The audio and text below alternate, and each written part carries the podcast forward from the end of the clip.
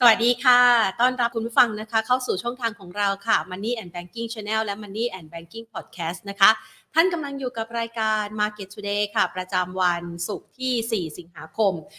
2566 นะคะ กับบรรยากาศการลงทุนของตลาดหุ้นไทยในเช้าวันนี้ ตลอดทั้งเช้าที่ผ่านมาถือว่ามีการรีบาวกลับคืนมาค่ะ แต่ไม่เท่ากับการปรับตัวซุดลงไป เมื่อวานที่ผ่านมานะคะ ที่ร่วงลงไปกว่า 21 จุดนะคะ แล้ววันนี้เนี่ยมีการปรับคืนมาสักประมาณ 6.27 จุด มาปิดตลาดภาคเที่ยงที่ระดับ 1,535.28 จุดค่ะ ด้วยมูลค่าการซื้อขายที่อาจจะดูบางตาลงนะคะ 21,907 ล้านบาท โดย 5 อันดับหลักทรัพย์ที่มีมูลค่าการซื้อขายสูงสุดในเช้าวันนี้นะคะ อันดับที่ 1 ค่ะกสิกรไทยนะคะ ปรับตัวลดลงไป 0.41%ปตทขยับเพิ่มขึ้น 0.72%ค่ะแสนสิริปรับลดลง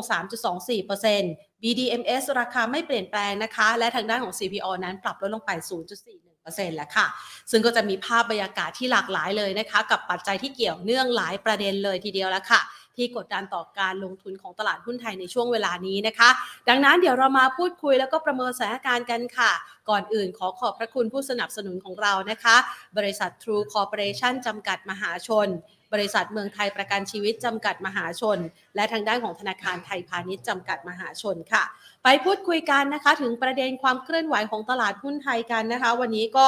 ถือว่าเราจะมาหาโอกาสจากการปรับตัวลดลงของดัชนี แล้วการจะเป็นจุดที่น่าสนใจในการเก็บหุ้นรอบต่อไปเนี่ยจะกำหนดกลยุทธ์การลงทุนอย่างไรกันบ้างนะคะ พูดคุยกันกับคุณมงคลพ่วงเพตรา ผู้ช่วยกรรมการผู้จัดการฝ่ายกลยุทธ์การลงทุนหลักทรัพย์ จากบริษัทหลักทรัพย์ดาโอ ประเทศไทยจำกัดมหาชนค่ะ สวัสดีค่ะพี่มงคลคะครับ สวัสดีครับ คุณแพนแล้วก็ท่านผู้ท่านผู้ชมทุกท่านครับ ค่ะ เมื่อวานที่ผ่านมานี่ เอาทำเอานักลงทุนนี่ จิตใจห่อเหี่ยวเลยนะคะ เพราะว่าปรับลดลงแรงเหมือนกันกว่า 20 จุดนะคะ เราประเมินสถานการณ์เมื่อวานนี้ กังวลใจประเด็นการเมือง หรือว่ากังวลใจเรื่องของสหรัฐลดอันดับเครดิตมากกว่ากันคะผมว่าเกิดจากทั้งสองเหตุผลรวมกันนะครับ แต่ว่าถ้าเกิดน้ำหนักสูงสุดเนี่ยน่าจะเป็นเรื่องของการเมืองไทยมากกว่า เพราะเมื่อวานนั้นเนี่ยเกิดอีเวนต์หรือว่าเกิดตัวแปรทั้ง หรือว่าตัวเขาเรียกว่าเป็นอะไรนะสถานการณ์ทั้งสองเรื่องเลย ก็คืออันที่หนึ่งตัวพรรคเพื่อไทยเองเนี่ยก็เตรียมที่จะเสนอตัวเป็นตัวนายกรัฐมนตรีนะครับ แล้วก็จะสลัดตัวพรรคก้าวไกลทิ้งไปนะครับ แล้วก็เตรียมที่จะไป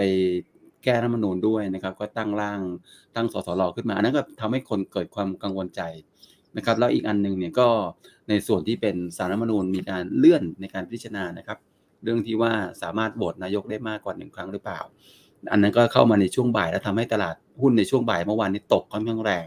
จริงๆแล้ววันนี้สถานการณ์ไม่ได้เปลี่ยนนะครับ ยังเหมือนเดิมทุกคนยังต้องรอดูวันที่ 16 ว่าจะเป็นยังไงนะครับ ก็ผมว่าที่เราเห็นดัชนีปรับขึ้นมาเนี่ยมันเป็นเรื่องปกติที่ว่าเวลาตลาดปรับตัวลงไปแล้วเนี่ยแรงๆเนี่ยอีกวันหนึ่งมักจะมีการรีบาวแต่จะเห็นไหมครับว่าลงไปลงไปประมาณลงไปประมาณ 21 จุด แต่กลับมาแค่ 6 แสดงเห็นว่าความความมั่นใจในตลาดยังไม่ได้กลับมาหรอก แค่ลงไปลึกแล้วก็ซื้อกลับมาเท่านั้นเองนะครับ แล้วก็มาสลับตัวเล่น คือเรื่องของเรื่องคือไม่ได้ไม่ได้ซื้อตัวที่ขาย แต่ว่าซื้อตัวอื่นไปเลยนะครับ ก็เอากลุ่มอื่นขึ้นมาแทนนะครับ อย่างวันนี้เราอาจจะเห็นตัวพวกกลุ่มทุกแอดวานพวกกัฟมันจีอะไรพวกนี้ขึ้นมานะก็จะเป็นตัวแทนซึ่งซึ่งไม่ได้เป็นตัวที่ลงเมื่อวานหนักๆนะครับ เราจะเห็นนะคะว่าภาพบรรยากาศเนี่ยนะคะ หลาย ๆ คนบอกว่าประเด็นการเมืองเนี่ยมันยังคงอึดอัดอึมครึมนะคะ แล้วก็ยังไม่ชัดเจนสักทีมีแต่เรื่องของการเลื่อนออกไปและเลื่อนออกไปนะคะ จากสถานการณ์นี้ทำให้สมมติฐานที่คาดการณ์ว่าสิงหาคมนี้จะได้มีการจัดตั้งรัฐบาลเนี่ย เราเลื่อนไทม์ไลน์ออกไปด้วยหรือเปล่าคะเลื่อนแน่นอนครับ ผมจะพูดตลอดว่า เมื่อเราเดินทางมาถึงทางแยกหนึ่ง เราก็จะไปเจออีกทางแยกหนึ่ง แล้วเราก็จะไปเจออีกทางแยกหนึ่ง เราจะไปเจอทางแยกไปเรื่อยๆนะครับผมว่าแล้วแล้วเราจะไปหยุดไปหยุดไปหรือว่าไปสิ้นสุดทางเลือกที่ตรงไหนล่ะ ผมว่าอีกระยะหนึ่งเลยแหละ เร็วที่สุดตอนนี้เนี่ยนะครับ ผมว่าเราจะมีรัฐบาลใหม่เนี่ย อาจจะเป็นปลายกันยาเลยมั้งนะครับเราอาจจะเป็นอย่างนั้นเลย มันขึ้นอยู่กับเงื่อนไขบางส่วนตรงที่ว่าถ้าเกิดในวันที่ 16เนี่ยศาลสั่งว่าไม่ ไม่รับไว้พิจารณาเนี่ยก็อาจจะโหวตได้เลยในประมาณสักปลายเดือนสิงหาคม เราก็มีรัฐบาลประมาณต้นเดือนกันยายน แต่ถ้าเกิด แต่ถ้าเกิดอบอกว่ารับไว้พิจารณาเนี่ยอย่างนี้รอยาวเลยครับ เพราะว่าศาลต้องค่ะใช้เวลาในการพิจารณาเนี่ยไม่ต่ำกว่าสองสามอาทิตย์เลย ตอนนี้เนี่ยเรื่องของม .112 ที่มีการร้องเรียนไปทางสารรัฐธรรมนูญให้มีการวินิจฉัยเนี่ยกรณีการหาเสียงของพรรคก้าวไกลเนี่ยนี่ผ่านไปแล้วประมาณ2อสสัปดาห์ยังไม่ออกมาเลยนะครับ เพราะฉะนั้นเนี่ย ถ้าเกิดเมื่อไหร่ก็ตามในในวันที่ 16ศาลสั่งรับไว้พิจารณาเนี่ยบวกไปได้เลยอีกประมาณ 3-4 อาทิตย์เนี่ยก็ถึงบอกว่าถ้าอย่างนั้นเนี่ยจริงๆอะเราอาจจะมีรัฐบาลเร็วที่สุดเนี่ยในกรณีที่ศาลรับพิจารณาเนี่ยเร็วที่สุดเลยก็คือประมาณปลายเดือนกันยายนนู่นเลยนะครับ ก็ก็จะเป็นอย่างนั้นครับ ก็แล้วที่สำคัญที่สุดเนี่ย ผมว่าบางครั้งบางครั้งนี่เราอาจจะบอกว่า เราจะมีนายก แต่คำถามที่จะตามมาคือคือแล้วใครจะเป็นนายกอ่าฮะถูกไหมครับค่ะ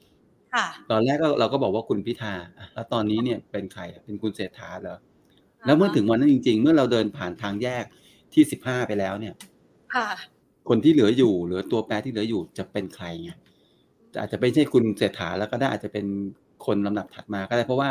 เอ่อคนที่อยู่ในลิสต์ในการที่จะเลือกตั้งเลือกนายกได้ตอนนี้เนี่ย ถ้านับคุณพิธาด้วยรู้สึกจะมีประมาณแปดคนมั้ง ที่มีคะแนนเสียงเกินจำนวนคสเกินเกินเกินระดับของเขาอะ ประมาณเจ็ดแปดคนที่สามารถเป็นนายกรัฐมนตรีได้นะครับโหวตได้อีกนานนะโหวตได้อีกนานถ้าจะโหวตนะครับค่ะคือถ้าเรามองนะคะ เดือนนี้สิงหาคมอะเดือนหนึ่งกันยายนเป็นสองเดือนนะคะสองเดือนยังพอทำเนา ถ้ามันยาวออกไปกว่านั้นอีก ตลาดหุ้นไทยรอไหวไหมคะ เรามองยังไงบ้าง ระหว่างที่เอ่อรอจะแกว่งตัวแบบนี้หรือว่าจะเลือกลงไปก่อนคะพี่มงคล คือ เอ่อถ้าเกิดแค่รอแล้วก็เดี๋ยวก็มีอย่างเช่น อาทิตย์หน้ามีนายกและ อาทิตย์ถัดไปมีนายกและ อันเนี้ยเรารอได้เพราะเรารอมานานแล้ว เรารอมานานแล้วจะเห็นว่าคนก็เออโอเคทำใจมานานแล้ว แต่อย่างหนึ่งที่จะมีปัญหาครับ ก็คือค่ะถ้าเกิดรอแล้วเนี่ยเอ่อตัวนายกเรายังเลือกไม่ได้ หรือเราตั้งรัฐบาลไม่ได้ทันในเดือนเอ่อสิงหากันยาเนี่ย มันจะมีปัญหาเรื่องงบประมาณรายจ่ายประจำปี 2566-67 ซึ่งตรงเนี้ยปกติโดยปกติเนี่ยในแต่ละปีเนี่ยสภาจะมีการอ่าพิจารณาเรื่องตรงเนี้ยเสร็จเนี่ยประมาณเดือนสิงหา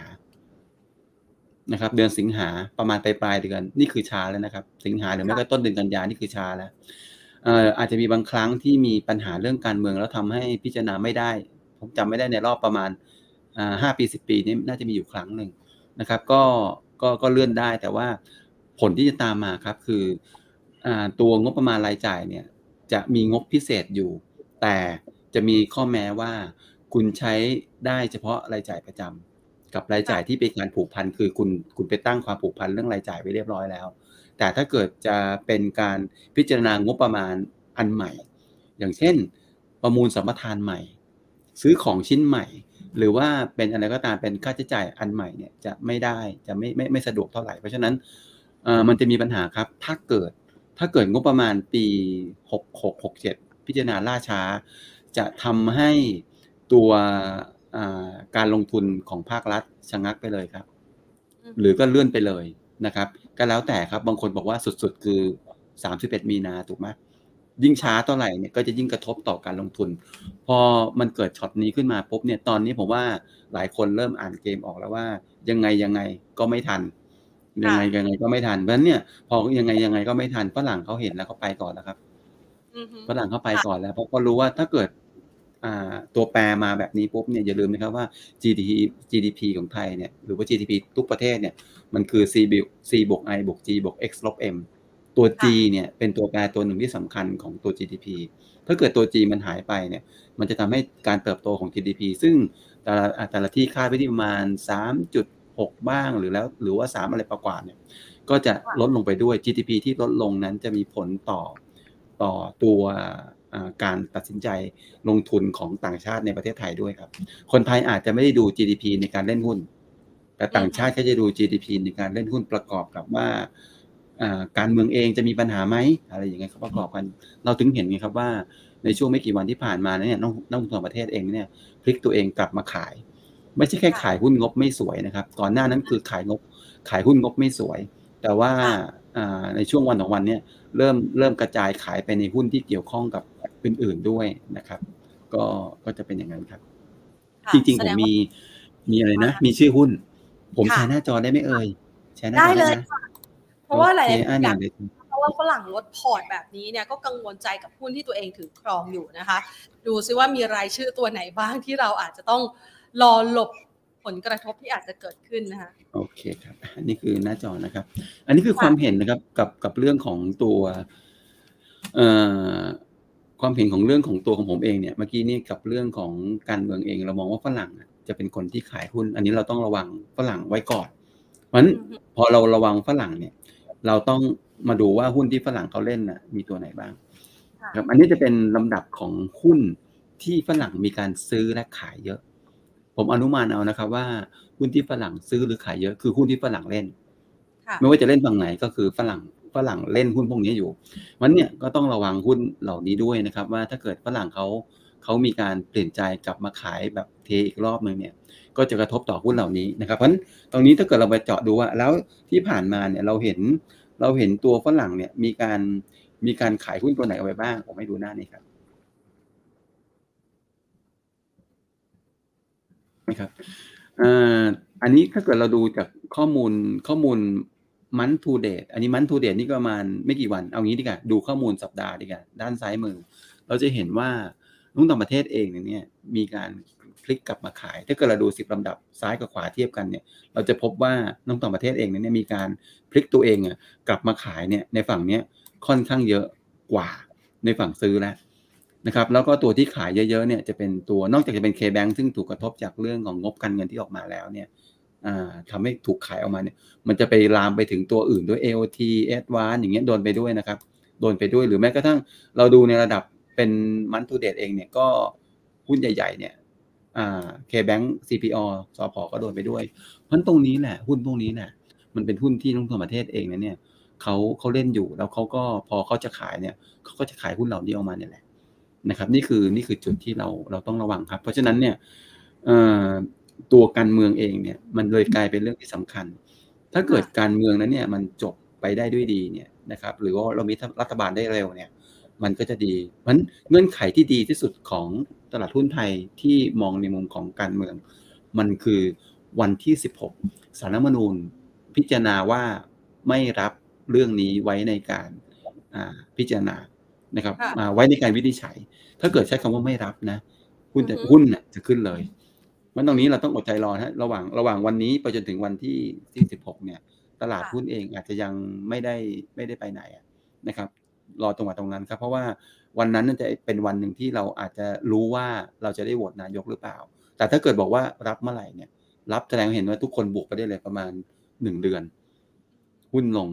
จะเป็นอย่างนั้นครับ เพราะฉะนั้นทุกคนอยากให้จับตาดูวันที่ สิบหกครับ มันจะเป็นยังไงครับ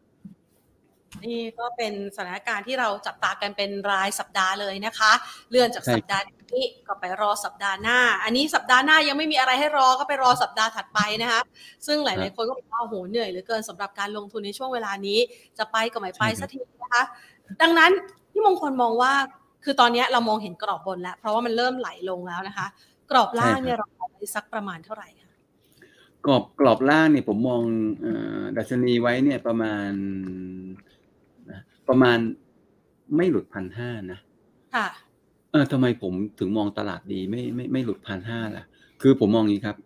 ถ้าเกิดเรามองว่าเส้นนี้คือพันห้าถูกไหมครับเอ่อทำไมเราถึงมองว่าถ้าเป็นสถานการณ์อ่าเอางี้ดีกว่ามองบนสถานการณ์ปัจจุบันแล้วเนี่ยไม่น่าหลุดพันห้าตลาดหรือว่าดัชนีจะหลุดพันห้าได้กรณี น่าจะเป็นกรณีเดียวเลย คือกรณีที่ว่าตัวในวันที่สิบหกเนี่ย ในวันที่16เนี่ยเขายังยังยังไม่รู้ว่าจะโหวตนายกเมื่อไหร่ก็คือผู้ที่งานสารรับรัฐธรรมนูญเนี่ยรับในการพิจารณาเนี่ย เพราะว่ามันจะทำให้คนมองว่าอุ้ยอย่างเงี้ยนานแล้วอย่างเงี้ยนานนะอันเนี้ยผมว่าอาจจะเป็นไปได้ที่อาจจะมีการหลุดพันห้าร้อยจุดลงไปได้ แต่ถ้าเกิดบนสถานการณ์ที่ประเมินอยู่ ผมคิดว่า พันห้าร้อยจุดเป็นแนว support ที่ค่อนข้างแข็งแรง เพราะว่าเราจะเห็นว่าทุกๆ ครั้งที่เราหลุดหนึ่งพันห้าร้อยจุดลงไปเนี่ยนี่หนึ่งครั้งสองครั้งสามครั้งเนี่ยดัชนีจะกระโดดกลับมาที่ระดับ 1,500 จุดในเวลารวดเร็วมาก แต่ให้เห็นว่าต่ำกว่า 1,500 จะมีแรงซื้อกลับครับ เพราะถ้าเกิดเราดูในแง่ของพื้นฐานของเราเองเนี่ยบนบนบนกำไรตลาดโดนอะไรพวกนี้อ่า EPS ประมาณเกือบเกือบ90 บาทเนี่ยนะครับ ก็ถือว่าซับพอร์ตในดัชนีระดับ 1,500 จุดได้ แล้วถ้าเกิดเรามองยิ่งมองลงไปลึกกว่านั้นก็คือว่า ถ้าเรามองในมุมที่ว่า เราเอาเซตลบเดลต้าออกไปเนี่ยนะครับ ก็คือดูดูดัชนีเซตหรือว่าดูดัชนีตลาดหุ้นไทยที่ไม่มีเดลต้าเนี่ย เราวันนี้เราอยู่ที่ประมาณ 1,422 จุดเอง เท่ากับว่าตอนนี้เรามี diff อยู่ประมาณระหว่างเซตที่มีเดลต้ากับไม่มีเดลต้าเรามี diff อยู่ประมาณ 100 จุด เพราะวันนี้1,422จุดที่ไม่รวมเดลต้าเนี่ย ผมว่าค่อนข้างต่ำครับ เพราะถ้าเกิดเราดูจากในรูปจะเห็นว่า ถ้าเกิดเรามองกลับไปทางด้านด้านด้านด้านด้านซ้ายมือเนี่ย เราจะหลุดไปพันพันห้าพันสี่ร้อยจุดได้เนี่ย มันมีอยู่ตอนนั้นคือประมาณปลายปีสองศูนย์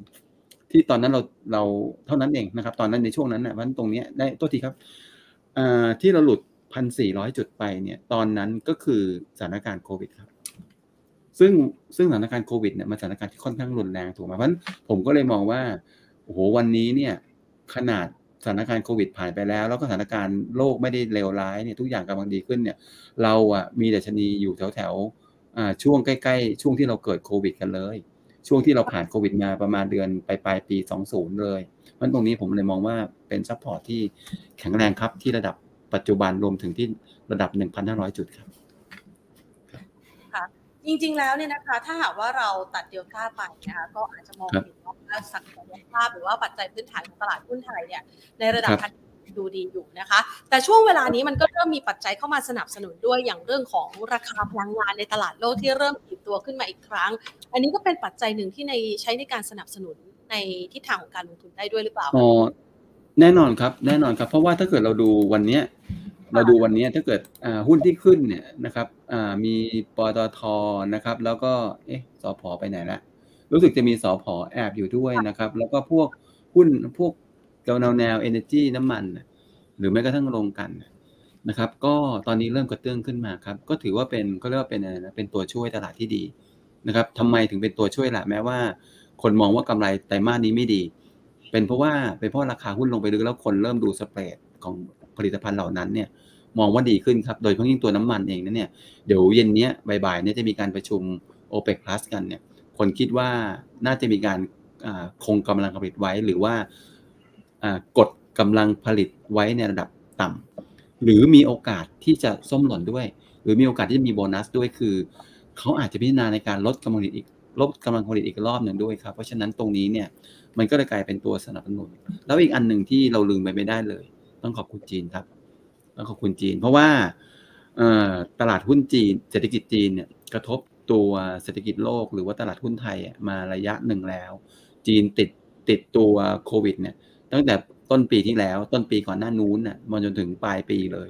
แล้วก็การเปิดประเทศเนี่ยเปิดแล้วมีนักท่องเที่ยว แต่ว่าการบูสต์เศรษฐกิจ หรือว่าการกระตุ้นเศรษฐกิจยังไม่มา ซึ่งเพิ่งจะเริ่มมาพูดกันเมื่อประมาณไม่กี่สัปดาห์ที่ผ่านมาวันตอนนี้เราจะเห็นว่า ถ้าเกิดเราไปดูในในเรื่องดัชนีตลาดหุ้นจีนนะ CSI 300 เป็นตัวแทนก็แล้วกันนะครับเราเห็นว่าดัชนีตลาดหุ้นจีนตอนนี้เริ่มบกกลับขึ้นมาอีกครั้งหนึ่งมันตรงนี้เนี่ยมันก็เลยทำให้หุ้นหลาย ๆ ตัวที่เกี่ยวข้องกับกับตัวจีนนะครับอย่างเช่นไม่ว่าจะเป็น HANA KCE นะครับพวกนี้นะครับที่อิงอยู่กับจีนหรือแม้กระทั่งคอมมูนิตี้หลาย ๆ ตัวเนี่ยขยับตัวสูงขึ้นมานะครับนั้นตัวตัวจีนเองก็ถือว่าเป็นตัวแปรตัวหนึ่งที่หนุนนะครับแล้วก็ พยุงดัชนีของเราเองเนี่ยให้สูงขึ้นด้วยนะครับ ก็คือต้องขอบคุณทั้งจีน แล้วก็ในเรื่องของราคาน้ำมันด้วยนะครับเป็น 2 ตัวแปรเลยครับ ที่เหลือก็ยังยังรอดูอยู่แล้วก็เรื่องของเรตติ้งของอเมริกาเองเนี่ยผมว่าสัปดาห์หน้าเนี่ยตลาดหุ้นเองเนี่ยน่าจะรับรู้เรื่องเหล่านี้ไปแล้วนะครับ น่าจะรับรู้ไปหมดแหละเพราะฉะนั้นสัปดาห์หน้ามีลุ้นต่อตรงที่ว่า พอตลาดรับรู้เรื่องของปัญหาเรื่องของ bond yield ของอเมริกาที่ที่ ถูกที่กระชากขึ้นไป เพราะว่ากลัวเรื่องเรตติ้งเนี่ยก็น่าจะน่าจะเบาลงนะครับเพราะฉะนั้นสัปดาห์หน้าไปลุ้นตัวช่วยตัวหนึ่งคือ bond yield ปรับตัวลงนะครับ แล้วก็น่าจะทำให้ตลาดหุ้นต่างประเทศนั้นค่อย ๆ ดีขึ้น อาจจะส่งอันนี้ส่งมาถึงไทยด้วยนะครับ นี่แหละแต่ถึงว่าตอนนี้ถือว่าไทยทำบุญมาเยอะนะมีตัวช่วยฮะมีตัวช่วยเมื่อก่อนเนี่ย เราไม่มีตัวช่วยเลยนะเราเทแบบเทกระจาดเลยอะทุกเรื่องลบหมดเนี่ยรู้ไหมมีแต่เรื่องลบไม่มีเรื่องบวกเลยแต่วันนี้ เรามีตัวบวกช่วยครับ เรามีปัญหาเรื่องการเมือง แต่ว่าต่างประเทศมันดี ก็เลยทำให้ตัวเราอะ มันหุ้นเราอะไม่ได้ลงไปเยอะ มีจีนมาช่วย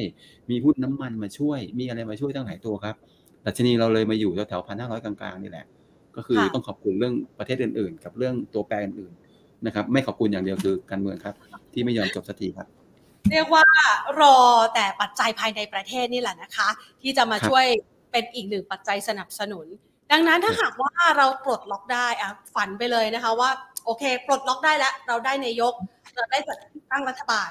แนวต้านที่เมื่อวันก่อนทำไว้หนึ่งห้าหกศูนย์โดยประมาณเนี่ยนะคะ ทะลุผ่านได้ไหมคะพี่มงคลเอ่อถ้าเป็นรัฐบาลเนี่ยเอาเป็นว่าต้องบอกว่าผมสมมติฐานกันแล้วกันว่าคุณเศรษฐาเป็นนายกก็แล้วกันนะอะแล้วแต่เอาเอาเป็นกลางๆไว้ก่อนสมมติคุณสมมติคุณเศรษฐาเอ่อดัชนีเนี่ยน่าจะขึ้นไปอยู่ในโซนพัน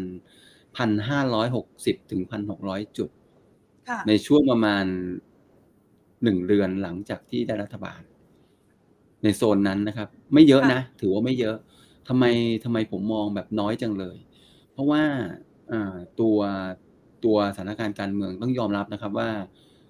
ถ้าเกิดคุณเศรษฐาเป็นรัฐบาลเนี่ย มันจะมีประเด็นตามมาอีกอันหนึ่งก็คือ การเคลื่อนไหวทางการเมืองอาจจะยังมีต่อนะครับ แล้วก็ อีกอันหนึ่งคือว่าเนื่องจากว่าพรรคเพื่อไทยเองนั้นเนี่ยไปเสนอเรื่องหนึ่งคือ ขอแก้รัฐธรรมนูญจะตั้งสสรนั่นหมายความว่าถ้าเป็นผมเองผมเป็นนักลงทุนนะผมจะมองเลยว่า รัฐบาลไอ้รัฐบาลชุดนี้เนี่ยจะอยู่ได้แค่สองปีอืม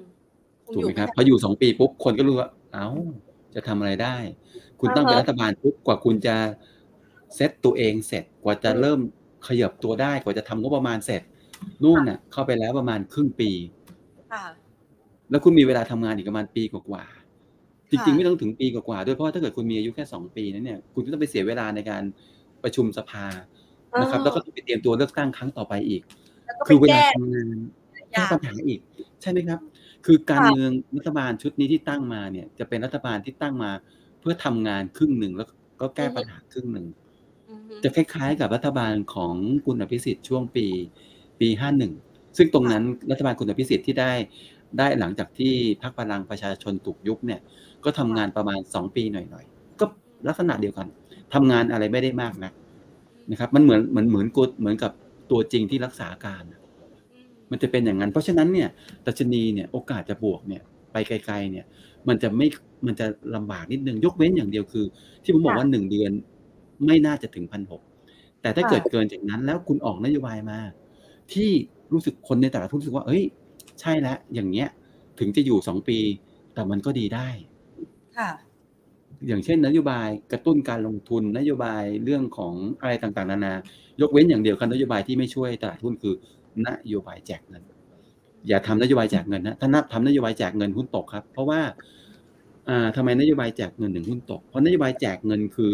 รัฐบาลไปกู้มา เอาเงินมาโยนใส่ตัว อะไรก็ตาม แล้วไม่ได้ไม่ได้ก่อให้เกิด multiple ทางด้านเศรษฐกิจ อันนั้นแหละถือว่าเป็นการใส่แบบตำน้ำพริกละลายแม่น้ำครับ แต่ถ้าเกิดคุณเอากู้มา แล้วเอาเงินกู้นั้นไปลงทุนต่อ ไปทำนู่นทำนี่ไปสร้างอะไรแบบต่างๆ นานาเนี่ย แบบนั้นน่าจะดีกว่า หรือแม้กระทั่งนโยบายอะไรต่างๆ ที่อ่านักลงทุนเห็นว่าดีนะครับวันนี้ต้องต้องบอกว่าเราอะยังไม่เห็นจริง ๆ หรอกว่านโยบายเพื่อไทยที่เขาจะเอามาใช้จริง ๆ อัดับใช้จริง ๆ มันมีอะไรบ้าง เราเห็นแต่นโยบายหมื่นบาท ทุกคนสนใจอย่างเดียวคือนโยบายหมื่นบาทแจกตังค์อายุ 16 ปีขึ้นไปนะครับ สนใจแค่นั้นอื่นๆถามว่ามีอะไรบ้างไม่รู้ไม่เคยสนใจเลยถูกไหมฮะไม่มีใครสนใจเรื่องอื่นเลย ใช่ครับเพราะตรงนี้แหละ ผมมองว่าเมื่อถึงเวลานั้น ผมเชื่อว่าก็คงต้องมีการเสนอนโยบายอะไรขึ้นมา แล้วค่อยพิจารณากันก็แล้วกันครับผมว่าชั่วโมงนี้เนี่ยยังไม่ต้องไปคิดเรื่องนั้นหรอก ชั่วโมงนี้เราคิดแค่ว่าถ้าได้นายกแล้วหุ้นขึ้นแค่ไหน ผมว่าพอไว้ก่อนฮะ เพราะแค่ค่ะแค่จะได้นายกมันก็ยังยากอยู่แล้วนะครับอย่าเพิ่งไปคิดอะไรไกลนะครับ ค่ะ ถ้าฟังแบบนี้เนี่ยนะคะ ต้องบอกว่าหลายๆคนบอกว่าชั่วโมงนี้เนี่ย ตัดเรื่องการเมืองออกไปเลย แล้วไปคิดอย่างอื่นหาโอกาสอย่างอื่น พี่มงคลพอครับจะมีโอกาสให้เราเล่นหุ้นในช่วงเวลาที่มันเป็นสูญญากาศการเมืองยืดเยื้อแบบนี้ไหมคะครับคือตอนนี้เนี่ยเอ่อเราเองเนี่ยแทบไม่ให้น้ำหนักในในตัวหุ้นที่เป็นเรื่องของตัวตัวอะไรอะตัวการเมืองเลยนะครับ เพราะว่า เพราะเรามองว่าการเมืองเนี่ยที่ผมประเมินดูไม่ได้จบได้โดยง่าย ชั่วโมงนี้ผมว่าเราไปดูเรื่องอื่นๆคือจริงๆแล้วในช่วงช่วงหลายเดือนที่ผ่านมาเนี่ยทางผมเองเนี่ยจะจะบอกว่าหุ้นที่เล่นได้ต้องหุ้นที่ไม่มีธีม คือไม่ต้องมาเกาะธีมตลาด ไม่ต้องมาเกาะธีมอะไรเลยการเมือง เพราะว่าเกาะธีมการเมืองมันเราไม่เราไม่จบง่ายๆหรอกนะครับ มันจะมีตัวแปรเยอะแยะอย่างที่เรียนไปข้างต้นเอ่อเราเล่นธีมเฉพาะตัวดีกว่า แล้วก็เล่นเป็นเทรดดิ้งเพราะฉะนั้นวันนี้ครับ เก็บเงินไว้ก่อน50%มีคนถามจะเก็บเงินตรงไหนอะเงินอยู่ในหุ้นหมดแล้วขาดทุนประมาณ40%ไม่เป็นไรครับเอ่อถ้าเกิดเราระบายหุ้นออกได้ ทุกครั้งที่มีโอกาสระบายหุ้นออก เราระบายออกขายร้อยซื้อสิบขายร้อยซื้อสิบไปเรื่อยๆแล้วเราก็จะเราดึงเงินสดในมือเก็บไว้ก่อนครับ ให้มากที่สุดนะครับ ถ้าเกิดติดไปแล้วขาดทุน 40%ก็ต้องอันนี้ต้องต้องอดใจรอแล้วล่ะนะครับเพราะฉะนั้น ตีมที่เล่นเนี่ยเราก็หลังๆ ถ้าเกิดเอาใกล้ๆสุดตอนนี้ ทุกคนก็จะไปเล่นตีมเรื่องเกี่ยวข้องกับตัวผลประกอบการค่ะนะครับก็ถ้าเกิดตีผลประกอบการไตรมาสนี้เนี่ยกำไรตลาดหุ้นจะลดลงประมาณ 30%จากปีก่อน แล้วก็ลดลงประมาณ 10%จากไตรมาสที่ผ่านมา เหตุผลหลักๆ ก็คือผลกระทบจากอ่าสภาวะเศรษฐกิจเนี่ยของของโลกกับของไทยอะที่ชะลอตัวลงแล้วก็ทบกับตัวกำไรตลาดนะครับ นี่คือเทียบกับไตรมาสที่หนึ่งนะแต่ถ้าเกิดเทียบกับ ไตรมาสที่สองปีที่แล้ว ราคาน้ำมันครับต่างกันเยอะ เพราะฉะนั้นเนี่ยกำไรพอราคาน้ำมันต่างกันเยอะเนื่องจากว่าหุ้น Energy เนี่ยมันมีเขามีสัดส่วนกำไรของตลาดเนี่ยประมาณ 30-40%มันก็เลยทำให้ดูเหมือนว่าตลาดเนี่ยเมื่อเทียบกับปีก่อนลดลงค่อนข้างเยอะนะครับมันธีมการเล่นในตอนนี้เนี่ยมีเน้นไปที่รายตัวมากกว่า sector ที่กำไรดีๆเนี่ย ของตลาดในไตรมาสนี้มีอยู่2 sector นะครับ คือกลุ่มตัวธนาคาร แล้วก็กลุ่มเกี่ยวข้องกับการท่องเที่ยวสองกลุ่มนี้ดี แต่แต่ว่าในแง่ของตัวธนาคารกับท่องเที่ยวเนี่ยถ้าเป็นธนาคารเองเนี่ยคนกังวลไม่ได้ไม่ได้บอกว่างบไม่ดีนะงบดี แต่กังวลไตรมาสต่อไปว่าเศรษฐกิจจะมีปัญหา คนก็เลยไม่กล้าเล่นหุ้นธนาคารเท่าไหร่ยกเว้นหุ้นที่เป็นประเภท เขาเรียกไงเป็นตัวดีๆเลยอย่างเช่น KTB TTB หรือแบงก์กรุงเทพเนี่ยก็เล่นไป อีกกลุ่มหนึ่งคือกลุ่มท่องเที่ยวกำไรดีกำไรฟื้น แต่มีข้อเสียอย่างหนึ่งคือราคาหุ้นขึ้นมาเยอะ มันก็เลยทำให้คนไม่เล่นอีก เพราะฉะนั้นพอเราไปไปเกาะ sector ที่มีกำไรดีๆ มันกลายเป็นว่าเราเราไม่สามารถเล่นใน sector เหล่านั้นได้เลย เพราะว่าราคาหุ้นกับสถานการณ์ไม่เอื้อ มันก็เลยกลายเป็นว่าถ้าเกิดเราจะเล่นหุ้นที่เกี่ยวข้องกับกำไรเนี่ยตอนเนี้ย เราจะไปเจาะที่ตัวแล้วนะครับ sector ที่มีกำไรดีๆ จริงๆ มีอีก sector นึงที่ผมลืมลืมพูดไปก็คือsector ที่เกี่ยวข้องกับเครื่องดื่มค่ะเครื่องดื่มนะครับเครื่องดื่มพวกอาหารอะไรพวกเนี้ยอ่าเป็น sector ที่ดีที่ดีหลาย ๆ ตัวในนั้นนะครับอย่างเช่น S&P เนี่ยซึ่งเนี่ยในงบเนี่ยเราก็จะเห็นว่าตัวเนี้ยของเขาเนี่ยมีกำไรที่ค่อนข้างจะจะดีนะครับ ก็อย่าง S&P เนี่ยโตถึงประมาณ40กว่าเปอร์เซ็นต์ของของจากปีก่อนเลย กำไรตลาดลดลง 30%แต่ว่าหุ้นตัวนี้โต 40%จากปีก่อนนะครับ แล้วก็ ICHI เนี่ยนะครับก็เป็นหุ้นที่เราเอามาเล่นในแนะนำในวันนี้ด้วยเหมือนกันนะครับเนี่ยพวกเนี้ยอาหาร after you เนี่ยก็เพิ่มขึ้นเยอะนะครับพวกเนี้ยจะเห็นได้ว่าหลาย ๆ ตัวมันเป็นอาหารเป็นเครื่องดื่ม แล้วก็เป็นเป็นนอกนั้นเป็นธีมเฉพาะตัวอย่างเช่นงบที่ออกมาดีเนี่ยอย่างเช่นวาที่มีการขายที่ดินได้เยอะนะครับ แล้วก็ตัวฮาน่านะครับที่มีกำไรที่ ค่อนข้างจะเติบโตรวมถึงพันบีด้วย ซึ่งอันนี้มันจะเป็นเขาเรียกว่าเป็นอะไรนะ เป็นเป็นตัวสตาร์ไม่ใช่ไม่ใช่สตาร์โทษที เป็นหุ้นที่ดีในแต่ละกลุ่มก็จะเป็นอย่างนั้นครับเพราะฉะนั้นผมว่าตอนนี้ในช่วงธีมเนี้ยเราก็จะเจาะเล่นธีม อย่างเช่นอ่าธีมกำไรเนี่ยก็จะหยิบมาเล่นได้นะครับ ซึ่งก็มีหลายตัวที่ผมพูดไปเนี่ยแหละก็เป็นตัวที่คนเขาเล่นกัน แล้วก็ s s b ซึ่งดาโอเองเพิ่งออกบทวิเคราะห์ออกมาเนี่ยก็กำไรดีด้วยแต่ราคาหุ้น ขึ้นมาเยอะเหมือนกันนะครับ จะเป็นธีมนี้เป็นธีมเป็นธีมหนึ่งแล้วก็อีกธีมหนึ่งที่ผมเล่นกันเนี่ยก็คือธีมในเรื่องของตัวน้ำมันครับ น้ำมันก็จะเป็นธีมเรื่องของตัวราคาน้ำมันที่ที่มีโอกาสปรับตัวสูงขึ้น เพราะว่า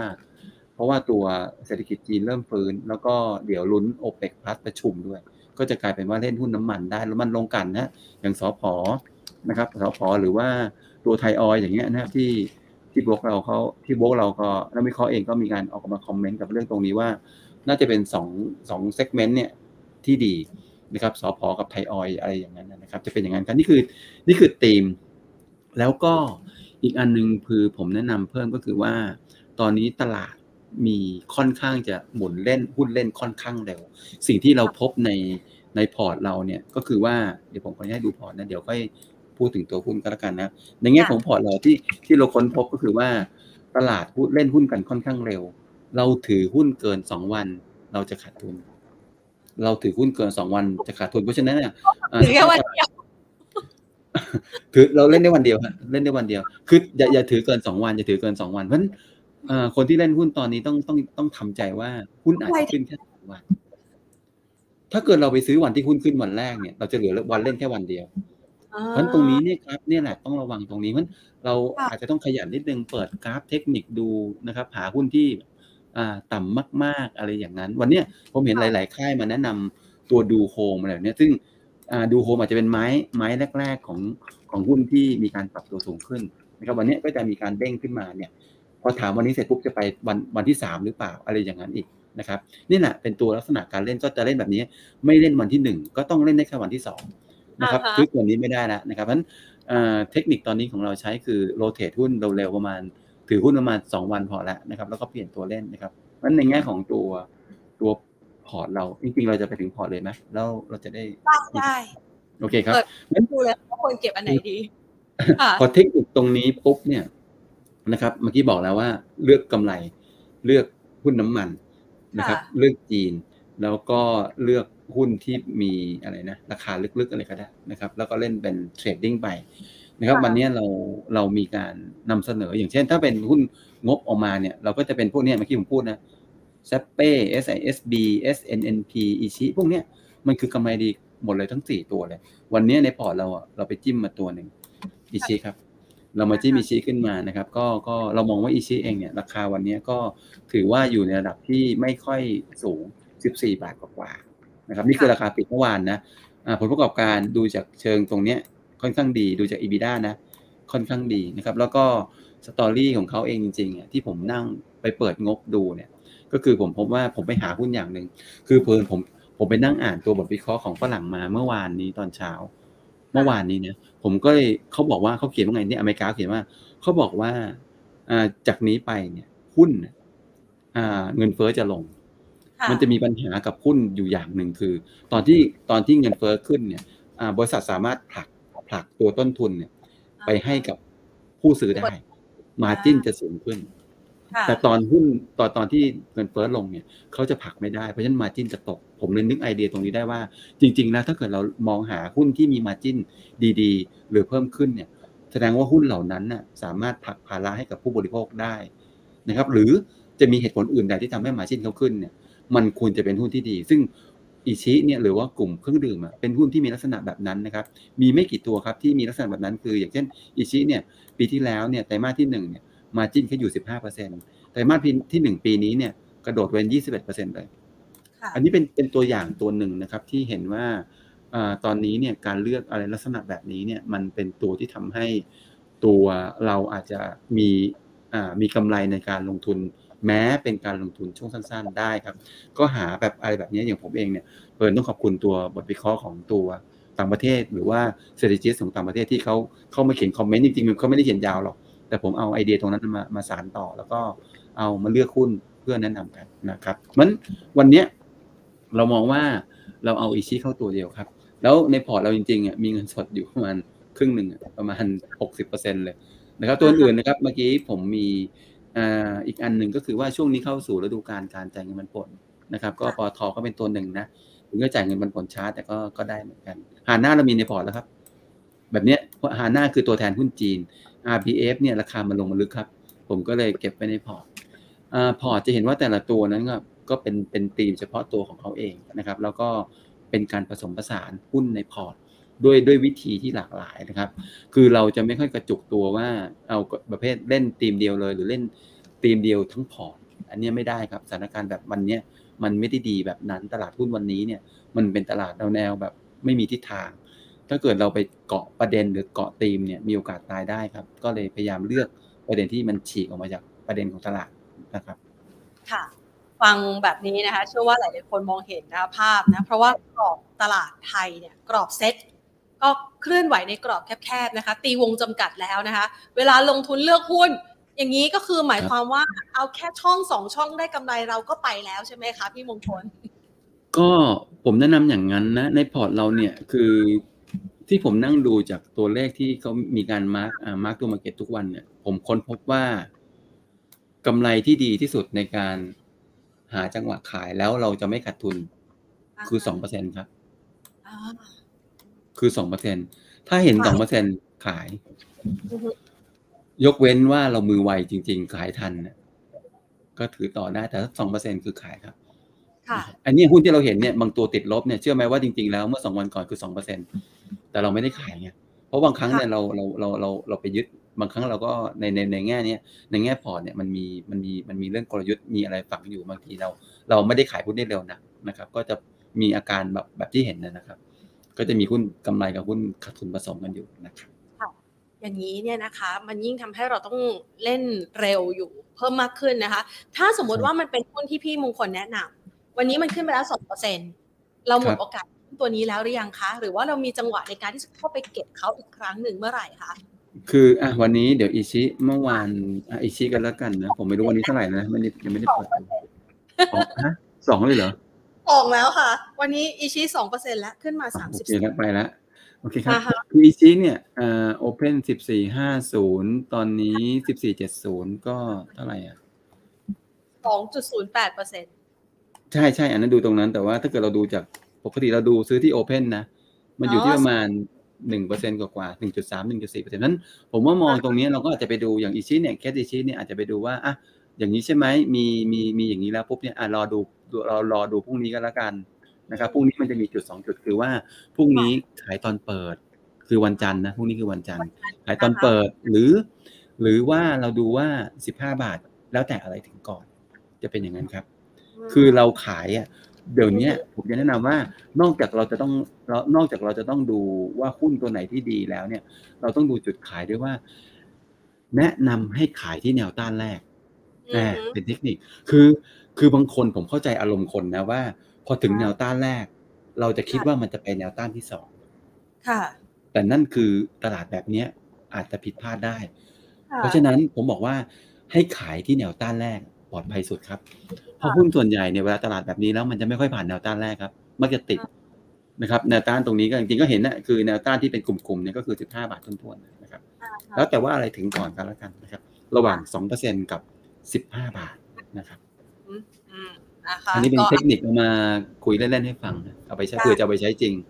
นะค่ะค่ะ เพราะว่าต้องกำหนดเทคนิคให้สักหน่อยนะคะ ในช่วงที่ตลาดมันวันสี่วันดีสามวันดีสี่วันไข้นะคะ แล้วก็มีปัจจัยการกดดันนะคะอะงั้นเรามาเข้าคำถามคุณผู้ชมทางบ้านกันบ้างดีกว่านะคะ หลายๆคนมีไอเดียที่อยากจะขอจากพี่มงคลนะคะ อย่างกรณีหุ้นที่มันปรับลดลงเยอะ ๆ เนี่ยเมื่อสักครู่นี้มีตัวหนึ่งคือ K-Bank ที่พี่มงคลเอาออกจากพอร์ต แต่คุณผู้ชมถามว่าไอ้ระดับราคาประมาณนี้เนี่ย ยังสะสมได้ไหม K-Bank มองยังไงคะ เนื่องจากว่าพอร์ตพอร์ต mindset ของตัวเราเนี่ย อันนี้เป็นพอร์ตเป็นพอร์ต day ครับ คือเราจะปกติเราจะถือประมาณไม่เกินสามวันห้าวันประมาณนั้น นั่นหมายความว่าถ้าเกิดเราคิดว่าอ่า ในช่วงสามวันห้าวันเนี่ยหุ้นอาจจะไม่ได้ไปแล้วเราขาดทุนด้วยตัวเนี้ยเราอาจจะต้องตัดทิ้งครับ แต่ว่าในแง่ถ้าเกิดเราสามารถ K-Bank เนี่ยมันจะมีคนที่ซื้อได้ตอนนี้เนี่ยอ่าผมเชื่อว่ามีหลายคนทยอยซื้อตั้งแต่ร้อยยี่ห้าบาทแล้วนะครับค่ะมีหลายคนคงทยอยตรงนั้นคิดว่าไม่หลุดแนวรับ แต่ปรากฏว่าหลุดก็เลยกลายเป็นว่าติดไปเลย เอาเป็นว่าจังหวะนี้เนี่ยอ่าผมให้แนวคิดสองแนวนะ คือคนที่คิดจะซื้อ K-Bank วันนี้เนี่ยต้องทำใจในการถือเกินหนึ่งเดือน ไว้ก่อน ข้อที่สองครับ จังหวะซื้ออะวันเนี้ย ตอนเนี้ยเราเห็นหางหางแท่งเทียนเนี่ย หางนี้คือร้อยี่สิบเอ็ดบาทห้าสิบหางนี้คือร้อยี่บสองบาท เอาเป็นว่าผมเอาหางต่ำสุดก่อนร้อยี่บเอ็ดบาทห้าสิบผมคิด ใครคิดว่า ไม่หลุด คือคิดว่าแบบประเภทแนวรับเนี่ยเหมือนอย่างเงี้ย ลงมาแล้วไม่ไม่หลุด ถ้าเกิดเราคิดว่าแนวเนี้ยร้อยี่บเอ็ดบาทสิบไม่หลุดเนี่ย ผมคิดว่าตรงเนี้ยซื้อได้ นะครับ ก็จะเป็นจังหวะซื้อ แต่การซื้อต้องบอกแล้วต้องเผื่อใจไว้อย่างต่ำหนึ่งเดือนไว้ก่อนนะครับ อีกอันหนึ่งคือสังเกตดีๆไหมครับ คนที่เล่นเทคนิคเนี่ยอาจจะเห็นภาพนี้แล้วว่า ถ้าเกิดคุณเจอ pattern แบบนี้ ลงมาแบบนี้ปุ๊บ แล้วมีการ rebound ขึ้นมา บางคนอืมบอกว่าเอ้ย พี่มงคลมันกำลังฟอร์มเป็น dead cat bounce คือแมวดิ้นอ่าฮะนะครับ หมายความว่าอะไรหมายความว่าถ้าเกิดเขาสมมติจับพลัดจับผลูหลุดทำ low ใหม่ คือหลุดร้อยยี่สิบเอ็ดห้าศูนย์ลงไป มันจะไปได้นู่นเลยนะ มันจะไปได้สี่สามสี่บาท มันจะหลุดร้อยี่สิบาทไปเลยนะ อ่า อันนี้ไง ผมนึกบอกว่า ถ้าดูมุมนี้แล้วใครเห็นภาพเทคนิคอาจจะบอกเอ้ยถถ้าอย่างเนี้ยได้กับเสียอาจจะไม่คุ้ม เพราะฉะนั้นเนี่ยผมก็เลยมองว่าถ้าผมผสมให้นะ เอออย่าไปซื้อที่แนวรับครับ เพราะว่าเราไม่รู้ว่าจริง ๆ แล้วเนี่ย การที่มันลงมาแล้วรีบาวแล้วก็ตกลงมาเนี่ย มันจะตกแล้วหลุดร้อยยี่สิบบาทห้าสิบหรือเปล่า ผมเลยบอกว่าจุดเนี้ยยังไงก็อย่าเพิ่งรับกันละกัน รอเด้งแล้วซื้อดีกว่า รอให้มันเด้งแล้วผ่านร้อยยี่สิบร้อยยี่สิบห้าไปเลยแล้วซื้อดีกว่า ยอมซื้อแพงดีกว่า ไม่งั้นเดี๋ยวกลายเป็นว่าไปซื้อปุ๊บแล้วมันหลุดโพลงไปเลยนะครับหรือไม่งั้นก็ต้องรอให้มันหลุดไปแล้วค่อยไปหาจังหวะซื้อเอาก็ได้นะครับ อันนี้จะเหมาะกว่าครับ ค่ะนะคะ เพราะว่าถ้าหลุดตรงนี้นี่ต้องไปตามหาแนวรับในอรับดีกัตนใหม่นะคราวนี้ ลำบากเลยนะคะ อ่างั้นไปดูตัว DIF หน่อยค่ะ DIF นี่ก็ลงมาเยอะเหมือนกันนะคะ มองยังไงบ้างคะอืมก็เนี่ยฮะก็ประเด็นมาแล้วผมผมจำเคสไม่ค่อยได้เท่าไหร่ละ DS DS ใน DAF นี่เกิดเคสขึ้นมาในตอนเมื่อเนี่ย ตอนที่มันแท่งมาลงวันเนี้ยใช่ใช่นะครับ อ่า เป็นอันนั้นแหละมันตรงนี้เนี่ย คือตอนนี้เนี่ย คืออย่างนี้ครับ คือตอนนี้นี่คนที่เล่นเนี่ยบางครั้งเนี่ยเราไปดูดีลอย่างเดียวอือฮึเราไปดูว่า เอ๊ะ วันนี้เนี่ยดีเวเดนของตัว DAF เนี่ยยิวยังสูง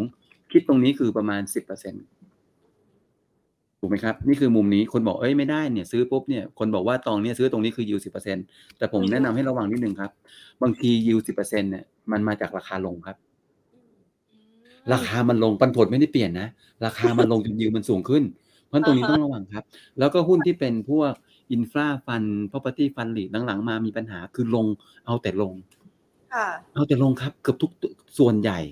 มีไม่กี่ตัวที่สามารถประคองตัวเองได้ ไม่ว่ามันจะเกิดจากอะไรก็ตาม แต่ว่าผมที่ผมเก็บข้อมูลมาเนี่ยแล้วก็ให้คำปรึกษากับหลายๆคนที่เขาเทรดอยู่เนี่ย ผมผมพบว่ามันมาจากหนึ่งคืออ่า discount rate จากเรื่องของดอกเบี้ยที่มันขึ้นเนี่ย มันทำให้เวลาคุณทำ discount อ่า ตัวตัวตัว cash flow ของเขาเนี่ยมันมันทำให้ value มันลดลง ข้อที่หนึ่งข้อที่สองคือ ปรากฏว่ารายได้ของของธุรกิจของตัวเนี้ยมันมันถูกประเมินใหม่ว่ามันลดลง จริงๆดิฟมีประเด็นของเขาอยู่นะครับมีประเด็นของเขาอยู่ ซึ่งไม่ว่าอะไรก็ตามเนี่ยมันมันทำให้อ่ากองทุนที่ลักษณะนี้เนี่ยราคาลงมาค่อนข้างลึก นะครับเพราะฉะนั้นผมไม่ได้มองว่าอย่าเพิ่งมองดีเวเดนดิวอย่างเดียวครับ มองว่าราคาหุ้นเนี่ยมันมีโอกาสลงได้ด้วยนะครับสำหรับผมเองเนี่ยช่วงหลังๆมาผมแทบจะไม่ได้แนะนำหุ้นที่เป็นลักษณะแบบประเภทกองทุนแบบนี้เลยนะครับก็ถ้าเกิดจะแนะนำก็แค่บางตัวเท่านั้นเองที่เราไปศึกษาดูแล้วว่ายิวมันมันโอเคอะนะครับที่มันโอเคแล้วก็มีการเติมแอสเซทเข้ามาเรื่อยๆเนี่ยอะไรอย่างเงี้ยก็ก็พอไหวก็มีน้อยมากๆครับที่เล่นได้ครับในในช่วงเวลาแบบนี้ครับค่ะขยับไปต่อที่ BYD ที่มงคลมองรับด้านยังไงบ้างคะนะครับ ตอนนี้ขึ้นมาแล้วลงนะครับ แล้วก็กลับมาลงแล้วมามาตั้งทรงใหม่นะครับมันจุดจุดจุดรับของเขาเนี่ยก็จะไปอยู่ที่มันหกบาทสิบห้านะครับ แล้วก็ถัดไปก็จะเป็นห้าบาทเก้าสิบแหละนะครับ ส่วนค่ะข้างบนเนี่ยนะครับกรอบบนเนี่ยก็ประมาณสักหกบาทเก้าสิบครับ นี่คือ BYD ครับ SCRC ล่ะคะ มองแถวนี้ยังน่าสนใจไหม อืม SPRC จริงๆ ถ้าถ้าสามารถขยับขยับไซส์ของการลงทุนใหญ่ได้เนี่ยไปที่ไทยออยอาจจะดีกว่าครับ คือวันนี้ SPRC เองเนี่ยถ้าดูจากตรงนี้แล้วเนี่ย ราคาขึ้นมาเยอะครับ แล้วก็เริ่มมามาตันๆนะครับค่ะมันมันอาจจะไปลำบาก คือหุ้นลงกลั่นน้ำมันเนี่ยทั้งผมเองเนี่ยแนะนำให้เล่นเมื่อกี้ถึงบอกว่าลงกลั่นเนี่ยนักวิเคราะห์บอกว่าดีใช่ไหมแต่ในแง่ทีมกลยุทธ์เนี่ยเราแนะนำไทยออย ให้เล่นมาตั้งแต่สัปดาห์ที่แล้วแล้วเราก็เลิกเล่นไปแล้วสองสามวันค่ะเราก็เลิกเล่นแล้ว เพราะว่าที่ผมบอกอะตลาดเดี๋ยวเนี้ยเขาแบบประเภทอะไรอะขึ้นเร็วลงเร็วอะเพราะฉะนั้นตรงเนี้ยมันก็กลายเป็นว่าถ้าเรามาซื้อหุ้นที่ขึ้นไปแล้วมากกว่าวันที่สองเนี่ย มีโอกาสที่เราจะจะเจ็บได้เหมือนกันนะครับงั้นเราไปต่อที่ตัว SCC ปูนซีเมนต์ไทยนะคะเขาจับตางบกัน มองยังไงบ้างออกไปแล้วครับ งบออกไปแล้วครับ แล้วงบออกมาแล้วก็ไม่ไม่ได้ถือว่าขี้เหร่อะไรนะ นะครับอืมแล้วก็เดี๋ยวก็จะมี X SCC นะปูนซีเมนต์ไทยค่ะก็คนที่ลงทุนในปูนซีเมนต์ไทยเองเนี่ย ผมว่าให้ให้ไปดูที่เรื่องดีเวเดนดิวเป็นหลักครับ เพราะว่าอะวันนี้ราคา 323 ผมขออนุญาตให้ดูดูยิวนิดนึงครับของปูนซีเมนต์ไทยเนี่ยนะครับยิวของปูนซีเมนต์ไทยตอนนี้เนี่ยอยู่ที่ประมาณถ้าคิดราคาเนี้ยประมาณ3%เนะครับประมาณ 3%คิดว่า 3%เราโอเคไหมกับยิวถ้าเกิดเราโอเคกับยิวก็ซื้อไปครับ แต่ถ้าเกิดเราซื้อเพราะว่าในเรื่องในเรื่องของตัวหุ้นเองเนี่ย ผมว่าอาจจะรอจังหวะอ่อนตัวลงมานิดนึงครับแถวๆประมาณสักสามร้อยสิบกว่าๆนะครับ น่าจะได้ราคาที่ดีกว่านะครับค่ะอ่าตัวฮาน่านะคะ เป็นตัวที่พี่มงคลแนะนำด้วยนะคะคุณผู้ชมถามว่างบสองนี่ดีไหมคะ งบไตรมาสสองอะค่ะขออนุญาตเปิดหน้าจอเมื่อกี้รู้สึกเราจะมีในตัวนี้ด้วยนะครับแนะนำที่รับ อันนี้สงส์ตลาดจีนนะคะจริงๆ เรื่องจีนเนี่ยยังยังไม่ได้เข้าในงบเท่าไหร่นะครับ อาหารหน้าอยู่ตรงไหนเอ่ยอยู่ในหน้านี้แล้วอะนี่ครับ อันนี้เป็นเซอร์เวยนะครับ เป็นเซอร์เวยว่าหาหน้าเนี่ยเนี่ยตัวเนี้ยนี่ครับค่ะเขาเซอร์เวยมาว่ากำไรประมาณ 473 ล้านบาทนะครับ ประมาณนั้นครับ ก็ค่ะก็ถือว่าดีนะ ถ้าเทียบกับตัว แต่ไตรมาสก่อนเนี่ยไตรมาสที่ที่แล้วเนี่ยเอ่อไตรมาสที่ที่สองปีที่แล้วเนี่ย200กว่าล้าน แล้วก็ไตรมาสที่หนึ่งก็200กว่าล้านเหมือนกัน ก็ถือว่าดีครับ ตัวนี้ครับเอ่อคุณผู้ชมถามว่า a d v a n c e ขอแนวต้านค่ะ อยากขายมอันนี้น่าโเค Advance แนวโน้มสูงไรดีใจด้วยฮะที่อยากขายหุ้นครับ เพราะว่าขายหุ้นบ้างอันดีฮะตัวอย่างเราจะมาถามเรื่องจะซื้ออ่าเอ่ฮะอก็ต่อไปก็ประมาณ227บาทครับตัวนี้ค่ะ ส่วนใหญ่เขาจะมาถามว่าจะถัวมากกว่านะคะพี่มงคลแพนอ๋อเหรอว่าจะถั่วมากกว่า ถั่วนี่เอ่อช่วงเวลานี้ต้องระวังนิดนึงถั่วนี่ต้องเกินขาดทุนเกิน 20%แล้วก็ต้องระวังด้วยครับว่าเพราะบางตัวเนี่ยอ่าราคาลงมาเพราะว่าธุรกิจเปลี่ยนนะครับ ธุรกิจเปลี่ยนเนี่ยห้ามถั่วนะครับ อันตรายมากนะครับเพราะว่ายิ่งถั่วยิ่งหนักครับค่ะ และคำถามสุดท้ายนะคะเขาสอบถามว่า ถ้าเป็นสาย VI ช่วงนี้มีตัวไหนน่าเก็บบ้างไหมคะ ผมเห็นก็แนะนำตัวอย่างแล้ว VI หรือว่าคนที่เล่นหุ้นลักษณะเป็นเป็นอย่าง VI เนี่ยเขาจะไปไปเน้นหุ้นที่อนาคตดีๆ ที่ผมเห็นเขาพูดกันในในโซเชียลเยอะๆ เนี่ย พวก Karmart พวกกลุ่มที่เป็นพวกเอ่ออะไรนะ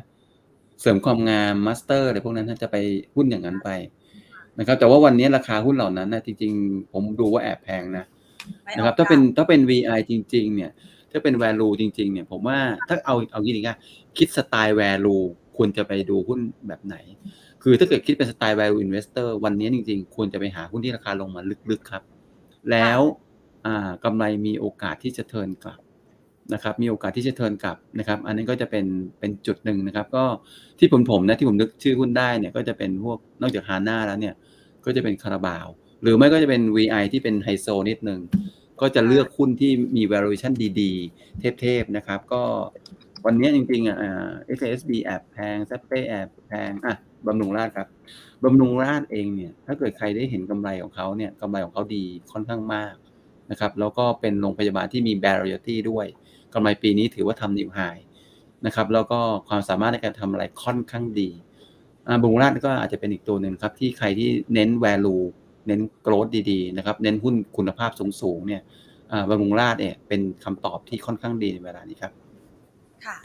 นะคะก็จะได้เอาไปใช้นะคะ เป็นคำแนะนำประกอบการตัดสินใจในการลงทุนกันนะคะ แล้วเดี๋ยวพอเดือนหน้าการเมืองชัดไม่ชัดเรามาคุยกันใหม่อีกครั้งนะคะ พี่มงคลได้ครับค่ะขอบพระคุณมากนะคะสำหรับครับวันสวัสนี้ดีค่ะครับ